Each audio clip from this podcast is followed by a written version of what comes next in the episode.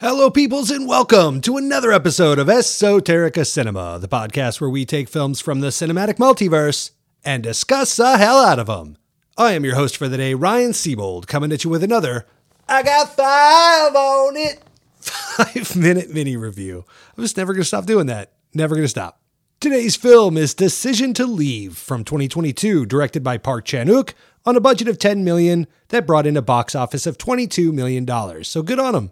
Before we get too far into this, I will give a quick spoiler warning. I'm going to get into some minor spoilers on the plot. So if you want to stay clear of such things, if you had plans to see this movie, you haven't seen it yet, go watch it. It's a solid film. And then come back and we'll discuss. Rotten Tomatoes has this described as From a mountain peak in South Korea, a man plummets to his death. Did he jump or was he pushed?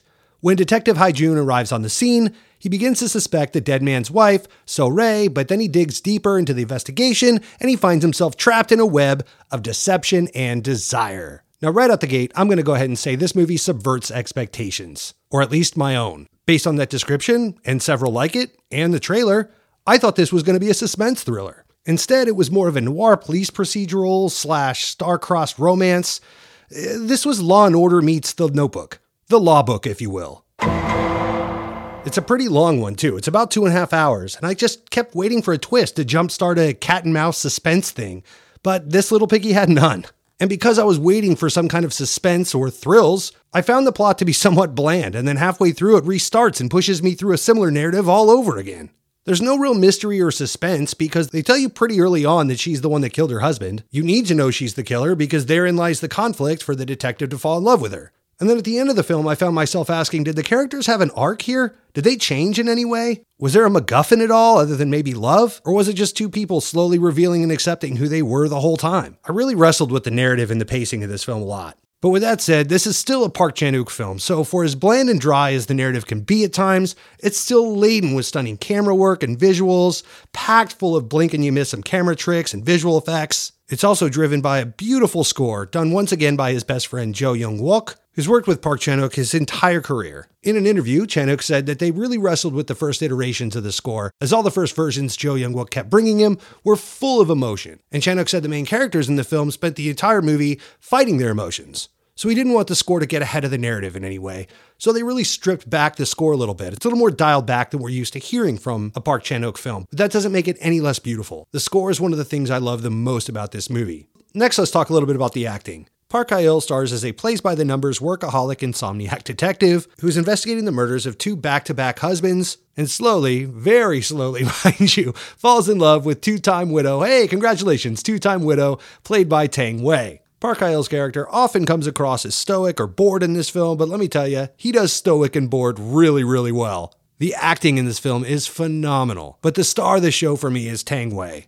She goes scene to scene from being vulnerable, in control, and powerful, genuinely nurturing, but she's also a straight up killer. So she had a lot to do here. So you'd think this performance would come across as convoluted or overstuffed, but quite the contrary. Her performance is captivating and is one of the main reasons I kept watching this film. Again, it's a long one at two and a half hours, and the narrative can be a little dry at times, so buckle up for that. But though their performances were phenomenal, and they were, the characters in the narrative itself leaves you as the viewer with a real moral quandary here. So, first off, the detective is married, and it's a seemingly good marriage at that. They set that up right at the top. But he's one of those married to his job types, and he's consistently getting distracted by the adrenaline that he gets for investigating murders and such. Then you have Tang Wei's character, who, as soft and generous and loving as she can be, is also collecting dead husbands so that she can continue to see this detective. So, yes, their performances are amazing. The chemistry they have is captivating. But he keeps coming back to her, like, You know, I have to investigate you now, right? And she's like, Oh, please, investigate the hell out of me. Investigate me so hard. And he's like, Okay.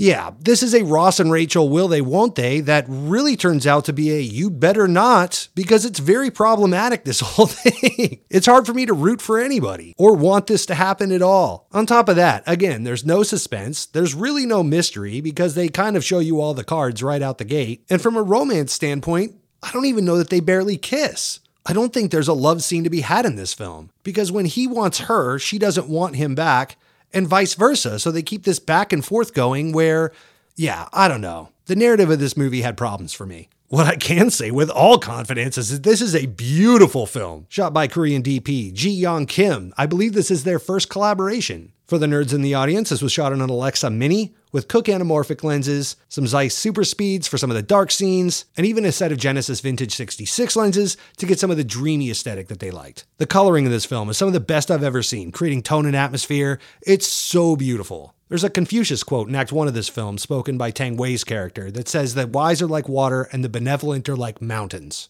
And the whole color scheme and visual aesthetic kind of revolves around that motif that Park Hae-il's detective character represents the mountains, and Tang Wei's widow character represents the water. Knowing that, as you watch the film, you'll see that decisions were made throughout the film in regards to color, tone, wardrobe, set and setting and set design, all these things that kind of serve those character choices of water versus mountain. So you get a lot of teals, you get a lot of browns. It's a gorgeous, gorgeous film. Selective focus creates a dreamlike quality, and there's tremendous amounts of visual effects trickery, mostly done with compositing and blue screen. But it's done so subtle you'd barely know that it was there. And the editing, scenes and locations seem to overlap, which left me still dealing with emotions from the prior scene as I'm pulled into the next. There's a four minute visual effects reel online that everyone should go see. It's really amazing how subtle some of these decisions were. Couple of scenes that stand out to me were the interrogation scene, where Hae-il is investigating Wei, and in the investigation, one of them is in focus and the other is soft. But in the two way investigation mirror behind them,